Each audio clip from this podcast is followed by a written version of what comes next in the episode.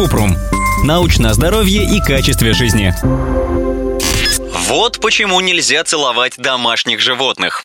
Хозяева так привыкают к своим животным, что целуют их, обнимают, кормят с рук. Руки потом не моют или даже едят из одной тарелки. Но лучше этого не делать. Даже если этот сладкий пушистый пирожок кажется чистым, не надо забывать соблюдать гигиену и делать прививки питомцу. Животные могут заразить человека глистами, эхинококозом или шаем.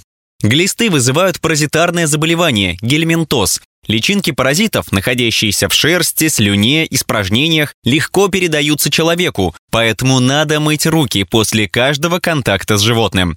Лучше не целовать собаку и не позволять ей лизать лицо. И регулярно проводить профилактические меры, посещать ветеринара и сдавать анализы.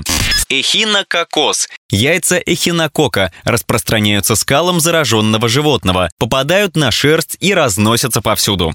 У человека эхинокок вызывает паразитарные кисты в жизненно важных органах – печени, легких, почках, в сердце и головном мозге. Заболевание приводит к тяжелой интоксикации и в тяжелых случаях – к смерти. Лишай. Появляется из-за болезнетворного заразного грибка. В зоне особой опасности люди с ослабленным иммунитетом. Следует максимально ограничить контакты детей и пожилых людей с больным животным. В качестве профилактики регулярно осматривать питомца. И как всегда, главное правило в общении с животными – постоянно мыть руки. После ухода, кормления и уборки за питомцем. Рекомендуют мыть руки с мылом и проточной водой после прогулок и мытья лап, после контакта со слюной или кормом, после контакта с мисками и игрушками питомца, прежде чем есть или пить, взрослые должны контролировать мытье рук для детей в возрасте до 5 лет.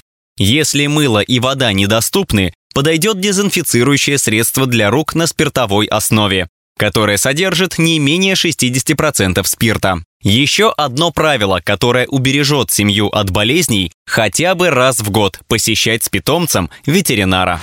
Ссылки на источники в описании к подкасту. Подписывайтесь на подкаст Купрум, ставьте звездочки и оставляйте комментарии. До встречи!